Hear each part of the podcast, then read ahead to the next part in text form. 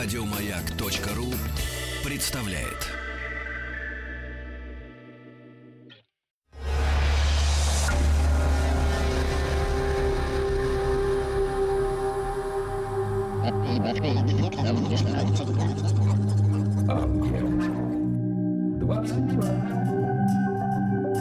Объект 22.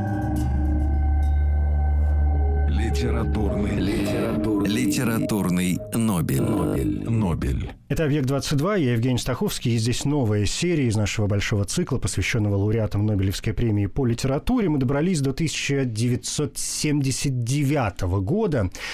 И здесь чуть было, кстати, вот в самом начале, я когда думал, э, с чего начать сегодняшнюю программу, чуть было не сказал, что Нобелевская премия в 1979 году э, вышла за свои собственные рамки, решила расширить географию и обратиться, так сказать, к истокам, Э, но вспомнил, что уже был один греческий лауреат Нобелевской премии по литературе, это Йоргас Сеферис, о котором мы говорили, вы можете найти эти материалы в подкастах, «Литературный Нобель», так называется это наша история, это есть на сайте радиомаяк.ру, и в iTunes можете покопаться, и в других платформах все это присутствует. В общем, при желании найдете.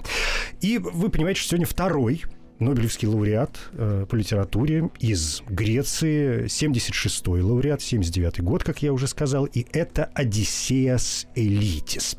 И здесь вновь Ольга Боброва, сотрудник кафедры византийской и новогреческой филологии филологического факультета МГУ имени Ломоносова. Ольга, страшно рад вас видеть. Абсолютно аналогично. Добрый Спасибо вечер. большое. Ну вот с Сеферисом мы с вами в свое время разобрались. Теперь добрались, как и хотели, до Одиссеса Элитиса. И знаете, что я подумал? Вот раз уж я произнес имя Сефериса, он ведь, э, мне кажется, будет неплохой такой заход, он ведь, в общем, э, сыграл некоторую роль, насколько я помню, в судьбе Элитиса. Он его ведь поддерживал. Безусловно, они общались лично. Э, Более того, Сеферис оказал э, влияние на целое поколение поэтов, поэтому тут э, Элитис не единственный Ну, персонаж. оказать влияние это одно, а вот так вот ручку практически протянуть, это, в общем, дорогого стоит. Я бы не сказала, что здесь можно о ручке говорить, какой-то протянутой, о каких-то там костылях, которые кто-то кому-то предоставлял. Я думаю, что здесь речь идет скорее о таком удаленном влиянии через поэзию, через образы.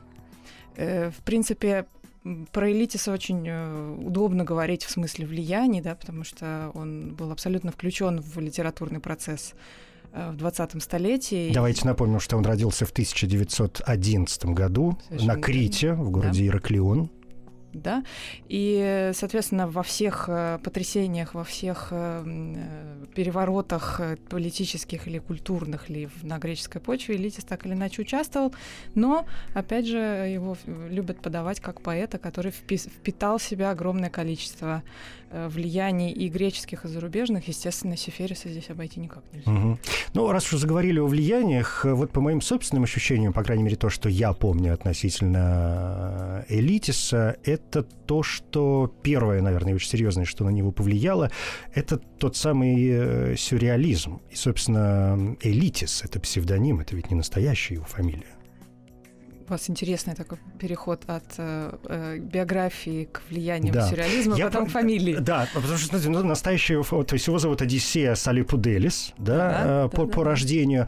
И сразу же становится интересно, откуда, собственно говоря, взял Элитис. Я вот что-то такое помню, что он был очень сильно увлечен Элюаром, и Элитис, по большому счету, это такая аг- агреческая, да, трактовка фамилии Элюар, что это вот чуть ли не в честь него. Он себе В что-то общем-то, такое так и придумал. есть. Ну вот. А Да. вот тебе и сюрреализм, пожалуйста. Э, Да, абсолютно так и есть. Это Только есть тут еще такой момент мифологизации своеобразный, потому что э, сами греки любят говорить, что Элитис это не просто дань уважения Люару, которым Элитис заболел буквально в юности еще.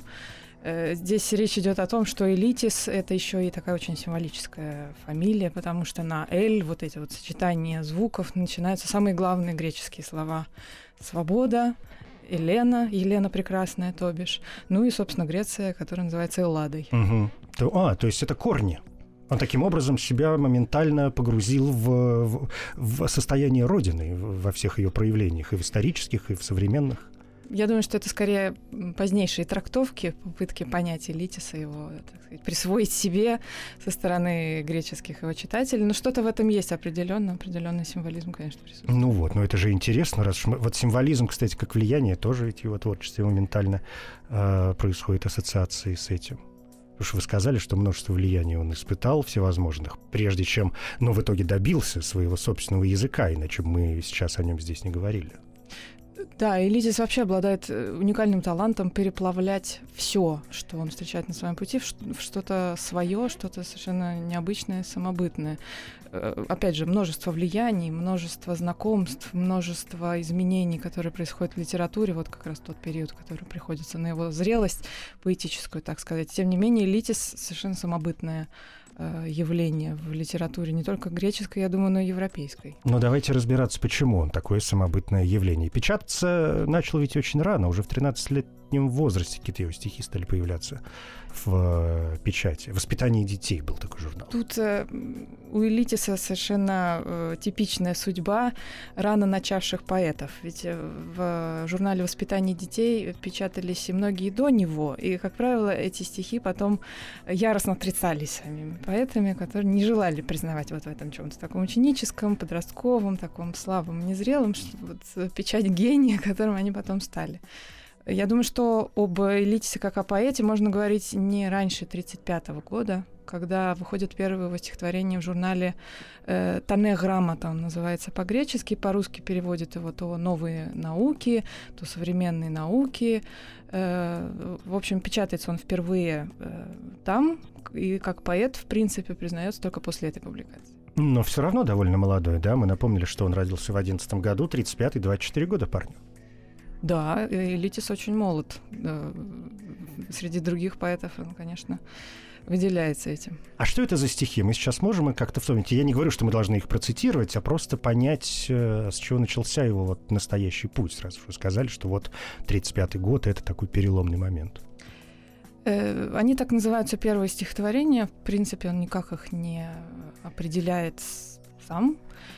Эм, здесь уже появляются определенные мотивы, которые будут характерны да, для более позднего, для более зрелого элитиса. И в чем прорыв-то, собственно, почему мы говорим про, про именно этот год и именно эту публикацию? Тут нужно немножко в сторону отойти от нашей основной темы. Дело в том, что 20-е, начало 30-х годов в греческой литературе это такой очень депрессивный, тотально депрессивный период, потому что э, греческая литература находится практически полностью под влиянием э, одного имени, одного поэта, по имени Кариатакис, Костас Кариатакис. Эм, характерно для него вот именно вот это ощущение тотальной депрессии, тотальное разрушение всего. Нет ничего в мире ценного, нет ничего в мире достойного вообще упоминания, достойного сопереживания, достойного какой бы то ни было положительной оценки. Э, всему выносится э, приговор, практически всему. И здесь речь идет и о социальных институтах, и об отношениях, и о человеке в принципе. Да, вот он дошел до крайней черты, этот человек, он, он, он вообще ничего не стоит. И, собственно, символичная сама смерть этого самого Костаса Кариатакиса, который покончил жизнь самоубийством, решив, что... Как приличный поэт. Как приличный, да, да состоявшийся поэт э, у которого слово не расходится с делом. И вот, собственно, под вот это э, влияние попала на некоторое время вся греческая литература, э, поэзия в частности, потому что для Греции характерно такое удивительное первенство поэзии всегда относительно прозы. Мне кажется, что у нас какая-то такая вот другая традиция в России, да, у нас всегда прозаики как-то были властителями дум. А в Греции совершенно наоборот, и вот Кариатакис захватил Олимп. Ну, может, это от Гомера еще пошло. Возможно. Собственно, вполне себе традиция культурная. Возможно, да. И, э, к сожалению, вот многие молодые поэты, современники Элитиса оказались в некотором смысле под гнетом Кариатакиса. И именно Элитису э, каким-то удивительным образом удалось сказать новое слово то, что он опубликовал в 1935 году, прозвучало э, некой новой оптимистичной нотой в вот этой вот тотальной депрессии, тотальном э, бес, беспросветном каком-то тумане, который э, в греческой поэзии э, появился после Кариатакиса, даже в его отсутствии. То есть э, это что, оптимистичные стишки? Нет, это не стишки. Это оптимистичная лирика, которая напоминает, что помимо э, смерти есть еще и жизнь. глупо это отрицать. Есть море, есть любовь, она никуда не делась. Возможно, для какого-то конкретного человека в конкретный период, она потеряла всякую ценность, разочарование в конце концов никто не отменял, это вполне достойно испытывать и негативные чувства, деструктивные, да, но э, никто не отменял и красоты мира и жизни, и глупо от, от нее отворачиваться. Собственно, вот это основная идея э, этих стихов, и поскольку написаны они были э, достаточно качественно, это не могло не привлечь э, внимание, ну, по крайней мере, некоторых ценителей, поскольку вот эти первые стихотворения не стали широко известными и, в принципе, за пределы читающей стихи публики не вышли. Тем не менее, э, Элитис в, так сказать, поле зрения критиков и читателей попал. На следующий год, в 1936-м, выходит первая книжка, которая, видимо, тоже э, упирается вот в то, о чем вы сейчас говорите, потому что она называется «Ориентиры». И я так себе представляю, что для 25-летнего молодого человека это был важный момент для того, чтобы поделиться собственным взглядом на жизнь. Иначе, иначе почему ориентиры? Я думаю, что это как раз и связано с э, поиском собственного пути. Единственное, что, мне кажется, мы должны договориться о дате, это 39-й. 39-й все-таки год? Да. Я почему-то думал раньше. Элитис интересен, знаете, чем? Тем, что при том, что он э, написал огромное количество всего, у него очень много сборников, очень много переводов, эссе и так далее, можно прям э, хронологически отмечать, когда вот он э, собирал силы, так сказать, uh-huh. потому что перед важными, перед э, принципиально э, важными вещами, перед э, публикациями, которые потом оставались с ним на всю жизнь, он, э, как правило, на довольно длительный период замолкал. Вот здесь, возможно, это как раз. А почему замолкал? Что такое? Ну, то есть я а. понимаю, когда вот вы говорили о настроениях э, там в 20-е годы в греческой поэзии, ну то есть, насколько я понимаю, это такой последующий Первой мировой войны, да? Отчасти, да. В том числе, и, и поэтому надо было как-то с этим совсем э, бороться. А потом, ну, все что-то как-то где-то успокаивалось, и взгляд молодецкий, юный, красота кругом, Греция, ну, в общем, все понятно, откуда что берется-то. И, э, господи, забыл, к чему я все это говорил. Ты вспомнил про войну и, и совершенно забыл, в какую сторону хотел повернуть. И э, вот, это, вот это вот вы говорите, что хронология у него э, прослеживается. Он сам ее каким-то образом составлял? Или это уже исследователи его творчества озаботились? Или у него есть какие-то автобиографии, где он подробно все описывает? Ну, во-первых, это взгляд постфактум такой совершенно механический. Если мы посмотрим хронологию изданий, то э, обнаружим некоторые такие э, пробелы. Э, есть и года, где когда выходили два сборника подряд, есть года, где не выходило вообще ничего. Угу. Относительно автобиографии, да, есть автобиографии, есть автобиографические заметки Элитиса. Оттуда, собственно, можно почерпнуть очень много информации о том, как, как устроен его процесс творчества, как он сам себе это представлял. И как же? Э, так прям одним словом и не скажешь. У нас Но, куча времени пока. Э, основное, конечно, это Греция и э, такая, как бы это сказать, мощная энергетика, полученная от нее. Наверное, лучше всего он это сказал все-таки в своем э, в своей речи по поводу вручения Нобелевской премии. Там он формулирует это следующим образом. Греция — это такая вот интересная страна, где на очень-очень маленькой территории сконцентрировано огромное наследие, наследие двух с половиной тысяч лет истории. И будучи греческим поэтом, ты не можешь э, это наследие как-то забыть, зачеркнуть его, сделать вид, что его нет. И э, это огромная ответственность, с одной стороны, а с другой стороны, огромное богатство э, которым ты обязан просто распоряжаться правильно, если ты имеешь несчастье с одной стороны, честь с другой стороны, писать на греческом языке. Вот, собственно, это, я так думаю, что основной тезис, если бы у нас стояла задача сформулировать за 30 секунд творчество Элитиса, как оно есть, я думаю, что примерно так я бы и выразилась. Угу.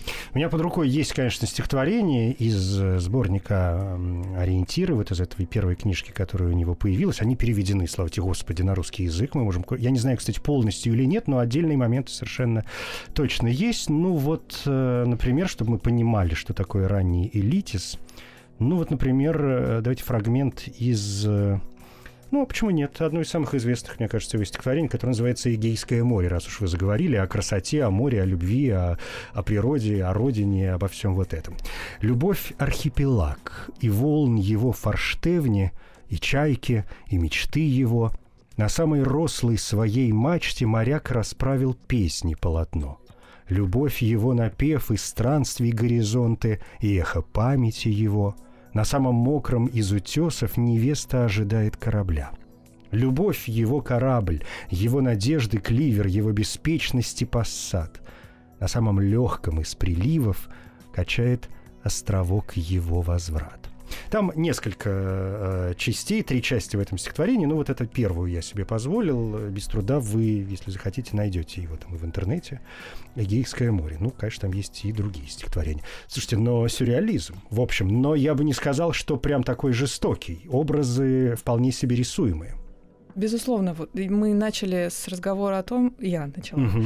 с разговора о том, что э, элитис э, все, что попадает ему под руку, не берет готовым. Он как-то привносит все время свои какие-то мотивы, переплавляет все, что видит, все, что всё, до чего может дотянуться буквально.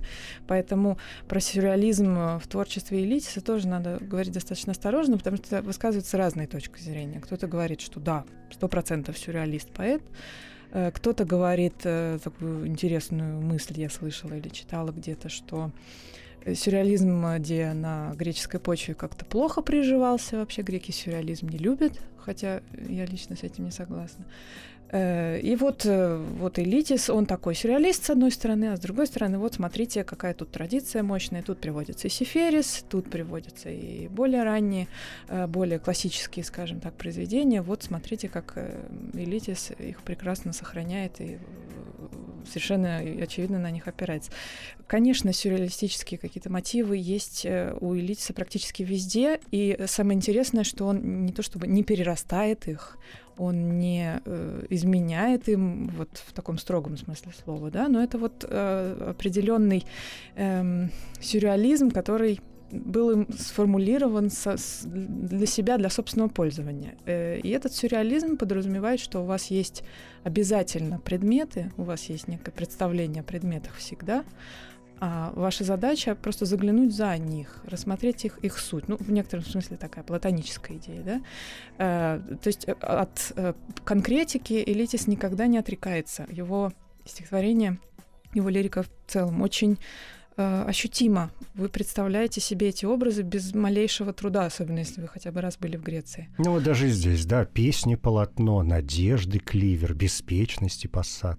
Да, да, да, да, да. То есть э, это совершенно, по-моему, очевидно доказывает, что э, сюрреализм в случае Сефериса, э, с Элитисом, прошу прощения, э, это не нечто совершенно непонятное, не э, неудобоваримое, недоступное для других. Это нечто, что нас объединяет, а не разъединяет. А что у него, кстати, с биографией? Потому что я вот сейчас подумал, э, вы сказали, что да, вот эта депрессия греческая, значит, после Первой мировой войны, тут Элитис выпускает что-то такое, ну, более-менее, более-менее, так скажем, жизнерадостное. В 1939-м выходит первая книжка стихов, вот тебе здравствуйте, Вторая мировая.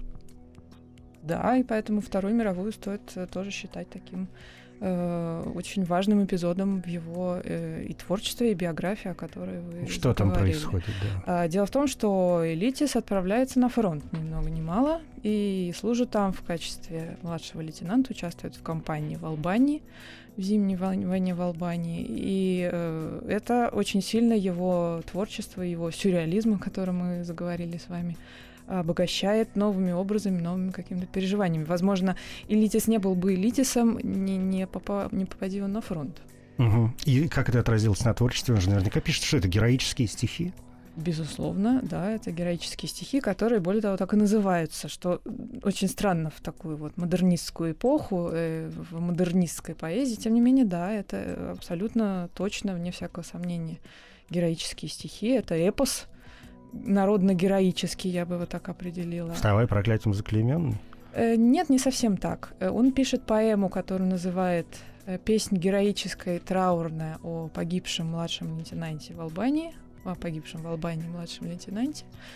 И ему удается потрясающая вещь. Ему удается вот это вот совершенно свежее э, переживание, эту э, свежую боль, которую он, возможно, еще не успел осознать и до конца переварить, встроить в греческий эпос, в греческую картину мира. То есть это не вставай проклятием заклеменный, факт уже совершился, да, мы, мы уже пострадали, мы уже потеряли, война уже прошлась по нам. Вопрос только в том, как мы можем ее воспринимать. И вот э, в его э, мировидении война есть э, обязательный эпизод цикла жизнь, смерть, возрождение, увядание. Э, совершенно потрясающим образом ему удается сочетать вот эти вот э, героические мотивы с философскими. Источники говорят, что это произведение для молодежи Греции военного времени стало чем-то вроде поэтического талисмана что это действительно было произведение, с которым бы там чуть ли не в атаку шли. С модернистской поэзией сложно ходить в атаку. Ну, кому как. Вы так говорите, как будто вы сами ходили. Слава богу, нет, было, надеюсь, было не придется. Было интересно да. узнать какие-то свидетельства на эту тему.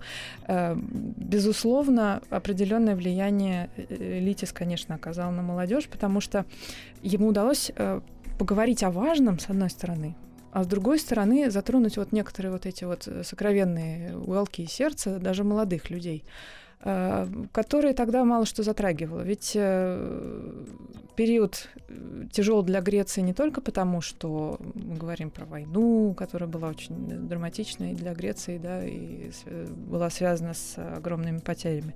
Мы еще и говорим ну, о... это Муссолини войска в первую очередь, да? Э, ну да, ну, и Муссолини, да. и... Э, ну, изначально Муссолини. Фашистская да, оккупация да. И, и болгарская. Мы говорим о периоде диктатуры, в принципе. Угу да, и совпало так, что эта поэма еще и была воспринята как некий такой глоток свободы. Свободы, сопротивление. С, сопротивление, с одной стороны, захватчикам, а с другой стороны, возможность э, поговорить об этом открыто. Правильно я понимаю, что это вот тот случай, когда кому война, а кому мать родна? Ну, в, в определенном, э, надо сейчас понять меня правильно, да, что благодаря именно вот этим военным своим вещам элите становится по-настоящему известен, по-настоящему популярен. Я бы не сказала. Дело в том, что сложно померить популярность, да, тогда а, соцопросов на эту тему не проводилось. Мне кажется, что именно настоящая популярность э, в Греции э, Элитиса наступает чуть позже, но с 1945 года, с публикацией вот этой песни трагической о э, погибшем младшем лейтенанте, он, по крайней мере, становится большим поэтом. Большим что бы это ни значило. Ну, хотя, в общем, мы понимаем, что это значит. А что, э, значит, позже происходит? Вы говорите, что позже он становится прям популярный, и вот все в этом духе. Это очередной какой-то переломный момент? Я э, имею в виду сейчас конкретное произведение. Это 60-й год. Выходит его Э, ну, поэма, давайте это так обозначим, под названием «Достойный есть». Угу. И вот э, именно этот момент, мне кажется, поворотным в его э, творческой биографии, потому что именно эта поэма делает Элитиса Элитисом. Что это такое? Это странно немного говорить про э, современного поэта, что он любит эпические формы, но тем не менее про Элитиса это абсолютно справедливо. Это эпическая поэма, эпический гимн, по сути дела. Э, сюжет э, здесь совершенно невозможно пересказать, потому что, опять, главный герой — Греция, свобода, любовь к жизни, Греция — ее история во всей ее полноте. И, собственно говоря, вот это аксионисты э, достойно есть. Это э, гимн Греции как таковой и, и э, всем ассоциациям, которые возникают в связи с этим. Это и христианская культура, и древнегреческая культура, и, и богатство Греции как страны в политическом и экономическом смысле, что бы это ни значило, и греческие острова, и греческое солнце и море. Все, вот все это ему, э, нашему автору, да, Элитису удалось уместить в э, поэтическую форму.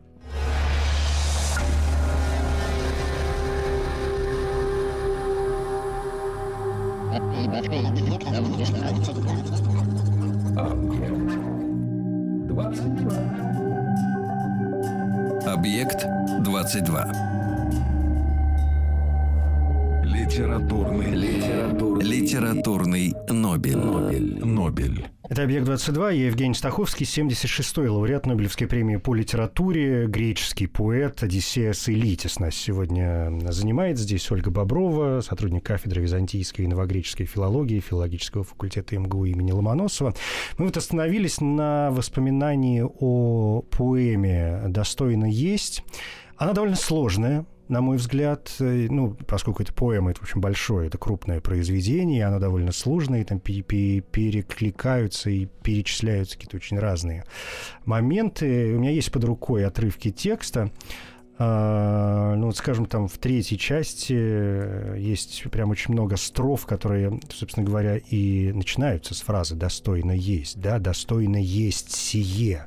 Сырая земля, откуда поднимается запах грома, как запах серы, расцветающие на горном днище мертвецы соцветия дней грядущих чуждые всяких сомнений закон инстинкта, торопливый пульс игральщик жизни, сгусток крови, двойник и близнец светила, или плющ прыгун непогоды зимней, Достойно есть сие, скоробей, гремушка, дерзновенный зуб на морозном солнце, апрель свой пол изменить решивший родника бутон, все, что может раскрыться настежь, ну и так далее. И ни одного знака препинания при этом. То есть все, это поток совершеннейший, который э, длится, длится, длится. Ну, то есть в каких частях там, конечно, появляются знаки препинания в переводе на русский язык, но в целом это вот э, что-то такое, над чем приходится читателю потрудиться.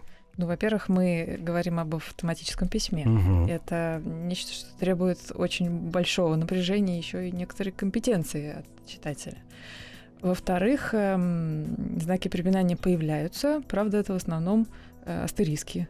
Э, Как это Что ни это в странно. основном? Аsteриски это Да. э, маленькие такие звездочки типографские, Мгм. которые употребляются в научных работах, в ссылках, сносках, может быть, вы их видели. Вот эм, Элитис и с ними экспериментирует, и ими делит строки. У него есть фрагменты, где э, эти самые астериски, звездочки выступают э, в роли пауз. А так, в принципе, да, мы имеем дело с э, полноценным автоматическим письмом. С которым он э, сам-то, интересно, легко справлялся. Я думаю, что да, потому что поэтическое мировоззрение это некоторая такая особая область. Э, Поэты как будто видят больше и могут это лучше сказать, чем мы простые смертные. Более того, есть еще некоторая особенность у греческого языка. Он очень богат сам по себе, поскольку имеет непрерывную письменную историю нескольких тысяч лет. Соответственно, здесь поэт не ограничен определенным каким-то временным периодом, ему доступны э, средства, слова, вот такие простые, э, примитивные, скажем так, элементы, из которых он составляет свои произведения, совершенно разных эпох. И он может играть ими как хочет. э, естественно, это зависит от его, так сказать, поэтической квалификации, которая у Элитиса, конечно, была высочайшего уровня. После войны он на время уезжает в Париж. Это важное время в его жизни. Безусловно, потому что в этот период, чуть раньше, правда, он начал свое знакомство, но и в этот период он продолжает общаться с раз- разнообразными не только поэтами, но еще и художниками, модернистами, сюрреалистами, продолжает обогащаться, так сказать, это во-первых. А во-вторых, эм, речь идет о Париже. Париж э, признанный центр культуры и что довоенный, что послевоенный. Соответственно, я думаю, что можно рассматривать применимо к греческим поэтам э, Париж как некоторую стадию в их э, созревании. А, вот как. То есть это не случайно. Вот он красивый город, поеду туда, э, смотаюсь, поживу там лет пять, а вось понравится. То есть это какое-то целенаправленное и сознательное решение. Безусловно, многие... Даже как-то исторически, историческое решение. Ну да, исторически Мгм. это решение было обосновано не только в случае с Элитисом, потому что в Париж многие уезжали учиться, либо заканчивать университет, либо продолжать какие-то свои собственные исследования, занятия.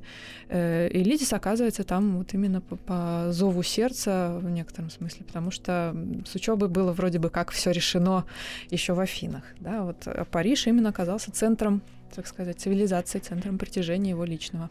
Он ведь приезжает туда дважды. То есть он приезжает, потом уезжает на долгое время, потом опять возвращается, там уже в конце 60-х живет несколько лет, опять оттуда э, уезжает. Что это за метания такие?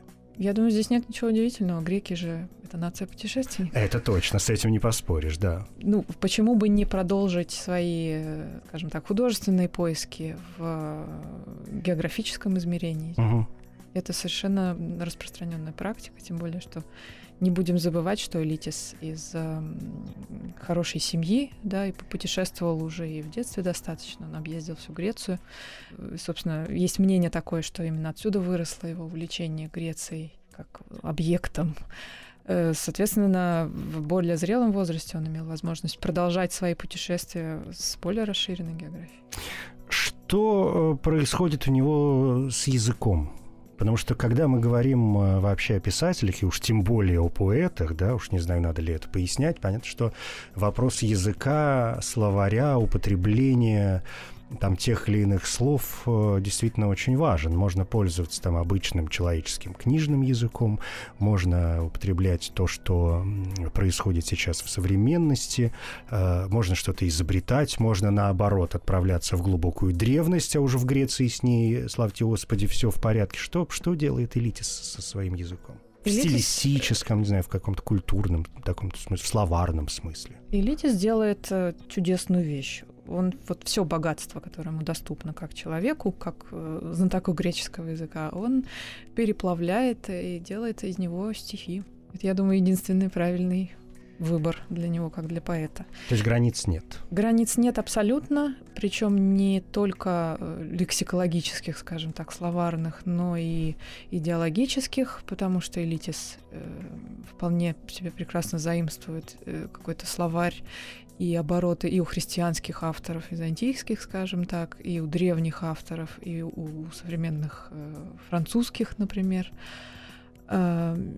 Плюс э, здесь еще есть такой момент, что э, элитис сложен в принципе. Я думаю, что здесь дело даже не, не в словаре, а в его умении им пользоваться я не знаю, будем ли мы говорить сегодня о переводах. Вот... Я думаю, что сейчас мы должны уже это сделать. Немного. Раз уж мы заговорили о языке, сразу хочется узнать, что с переводами на, и на русский язык в том числе. Да, вот э, как раз я думаю, что эти угу. две вещи связаны. Э, Элитиса невероятно сложно переводить, потому что переводчик вынужден всегда имея дело с текстом, выбирать э, один смысл из нескольких. И для Элитиса это справедливо э, более чем если греческий текст играет как будто несколькими гранями, то в русском тексте приходится э, удовольствоваться чем-то одним, каким-то одним смыслом и, возможно, не самым главным, не, не, не, э, не тем, который был принципиален для самого поэта.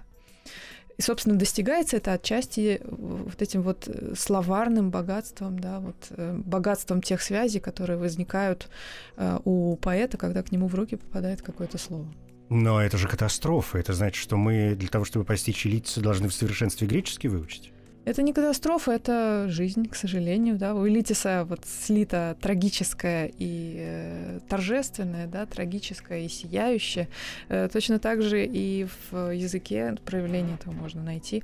Нет ничего ужасного в том, что э, стихотворения, стихи, да, доходят до нас не целиком, к сожалению, э, такова жизнь. Об этом он, кстати, достаточно подробно в своей, опять же, речи по поводу вручения Нобелевской премии говорит. Э, он там даже указывает проценты. Он считает, что не более 20 или 30 процентов эм, смысла и ассоциаций доходит до нас в переводе. Теряет ли от этого стихи? Нет. Возможно, приобретают даже в своем, своей новой родине, в новом, новом языке, на который они переводятся.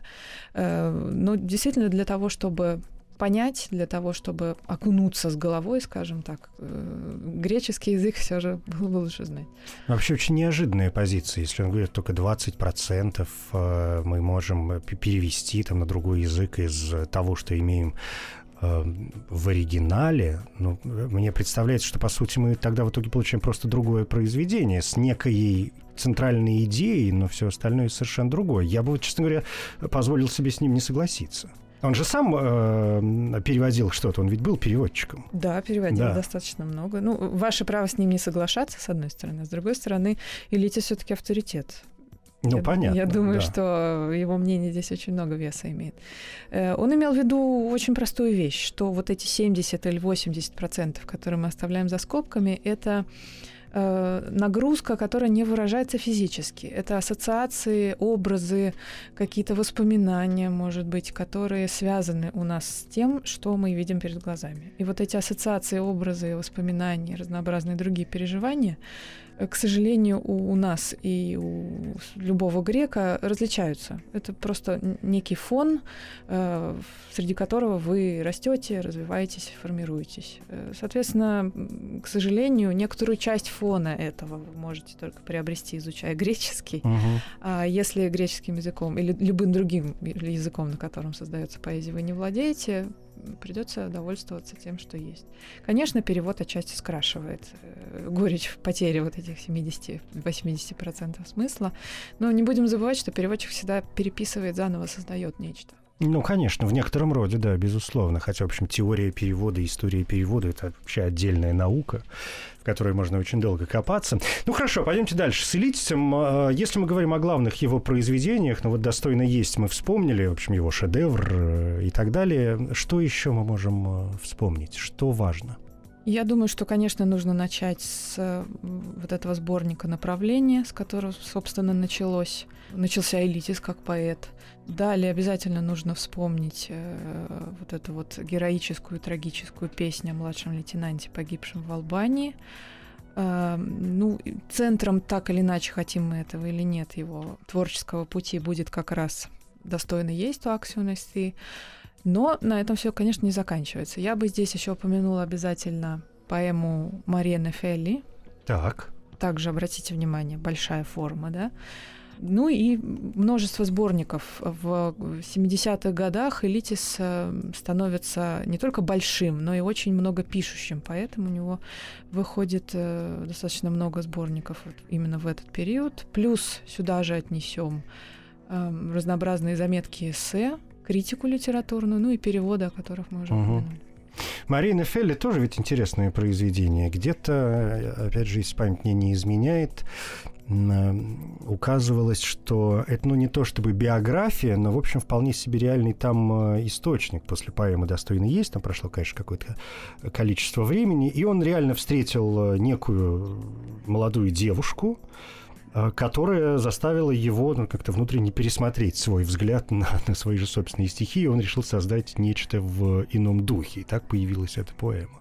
Да, отчасти так и есть. Я думаю, что эта поэма интересна. Она, может быть, не очень известна на фоне «Достойно есть», потому что «Достойно есть» равно «Элитис», «Элитис» равно «Достойно есть».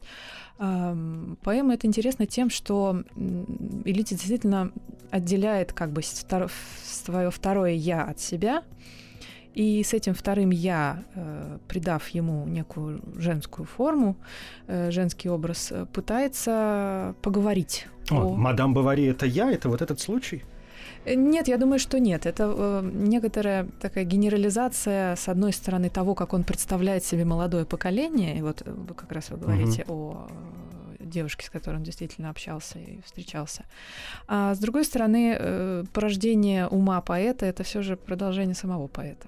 Поэтому э, Марина Фелли так или иначе э, приобретает черты Элитиса неизбежно.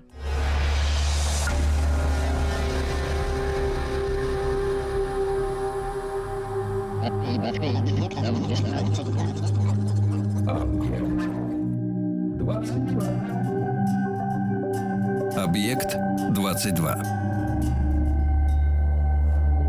Литературный, литературный, литературный Нобель. Нобель. Нобель. Ольга, мой любимый вопрос э, последнего времени, в особенности, когда мы говорим о писателях или поэтах, которые, может быть, не слишком широко известны в России, а у меня ощущение, что Элитис не слишком широко известен э, в России, как и Йоргас Сеферис, его старший товарищ, учитель, в некотором роде человек, который тоже получил Нобелевскую премию по литературе, грек. И поэтому я не могу у вас э, не спросить, почему Элитис великий поэт. Тут есть несколько способов ответить. Первый и самый простой — это отправить вас читать его стихи. Я занимался этим некоторое количество времени. Если это вас не убедило... Нет, я думаю... меня убедило. Я хочу вашу точку зрения послушать. А моя точка зрения заключается в том, что Элитису, мне кажется, ни много ни мало удалось создать свое собственное, ну, не литературное направление, это как-то слишком громко и слишком широко, а свой некоторый особенный поэтический язык и взгляд на мир. Элитис потрясающий знаток человеческого сердца, с одной стороны, потрясающий гедонист в том смысле, что э, во всем, что он видит, он видит только любовь, свет и тепло. И я думаю, что это именно то, чего не хватало и Греции, и всему человечеству вот именно в тот период. Ему удалось потрясающим образом вот эту вот потребность в любви и вере во что-то воплотить в стихи. Я думаю, одно это уже, если даже мы не будем обсуждать мастерство и музыкальность потрясающую, и, и потрясающее словарное богатство его лирики брать, одно это уже само по себе может э, делать из вас мыслителя, по крайней мере, а, а поэт отчасти тоже мыслитель. Очень хорошо, что вы произнесли слово «музыкальность», потому что, мне кажется, для Греции это, в принципе, очень важно. Вообще очень музыкальная да, культура, и даже если мы идем вглубь веков, уже тогда вот он сидит на лире, значит, там что-то, и дальше. И вот Аполлон тебе, здравствуйте. А, и с Элитисом ведь, в общем, э, происходит приблизительно то же самое. В общем, традиция это продолжается, потому что мы вспомнили сегодня «Достойно есть» на минуточку Микис Теодоракис написал музыку, да, он создал оратория, по-моему, это была, да, на этот текст. Мария Нефели тоже положена на музыку, сейчас не вспомню имя, к сожалению, композитора. Более того, вот эту песню героическую и траурную тоже она положена на музыку. То есть очень многие произведения Элитиса действительно положены на музыку, в общем, вполне себе не рядовыми там какими-то композиторами затрапезными, а в общем э, величинами. Для этого нужно было, чтобы две величины встретились вот таким потрясающим образом. И вот э, самый яркий пример, я думаю, это как раз встреча Элитиса с Теодоракисом, которая произошла сразу после написания текста «Достойно есть». Это оратория которая была создана в итоге по тексту. Совершенно потрясающее и зрелище, и ощущение. У меня, конечно, не было возможности посмотреть ее живьем, только в записи, но даже смотря запись, вы э, ощущаете такую невероятную энергетику. Не люблю это слово, оно какое-то очень обросло какой-то эзотерикой в последнее время, но тем не менее, вы ощущаете вот э, этот талант. Я на днях узнал новое слово «vibe» от слова «вибрация», «vibration». Чудесно. Да, вот, да вот это, это слово это сейчас мне, оказывается меня, новое. Я буквально на днях его узнал, что оно существует в современном русском теперь уже языке. Мне кажется, оно здесь очень будет уместно. Да, вот именно это вы ощущаете, потому что э, это, с одной стороны, сакральность места, потому что вот самый известный вот этот концерт проводился в древнегреческом амфитеатре. Это сакральность э, поэта и демиурга, это сакральность музыки, совершенно потрясающей, и, и это вот магия звучащего слова.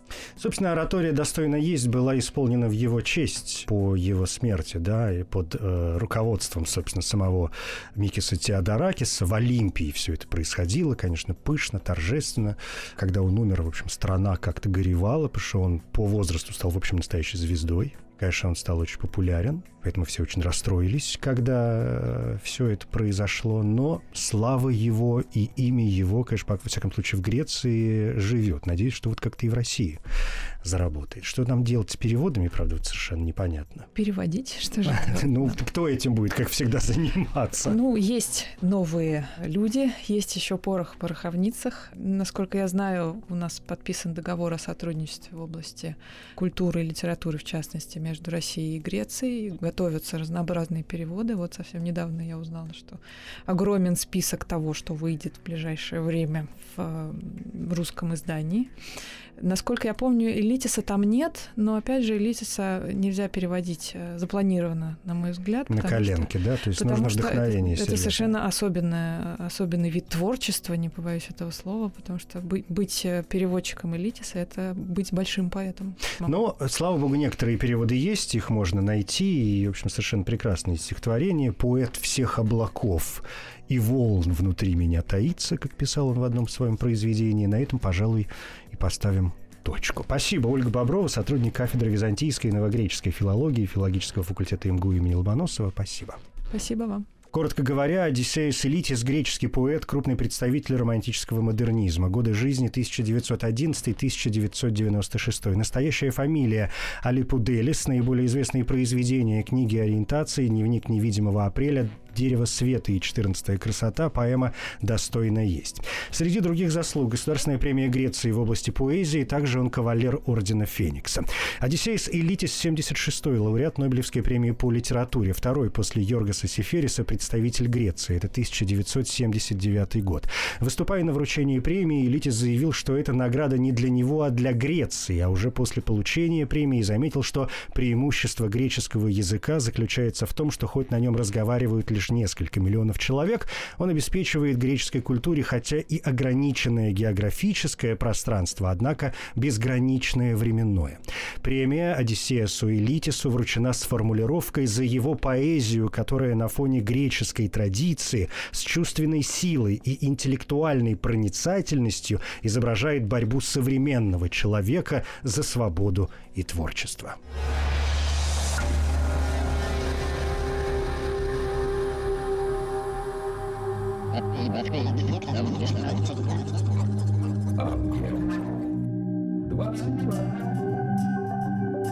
Объект 22. Литературный, литературный, Литературный Нобель. Нобель. Нобель. Еще больше подкастов на радиомаяк.ру.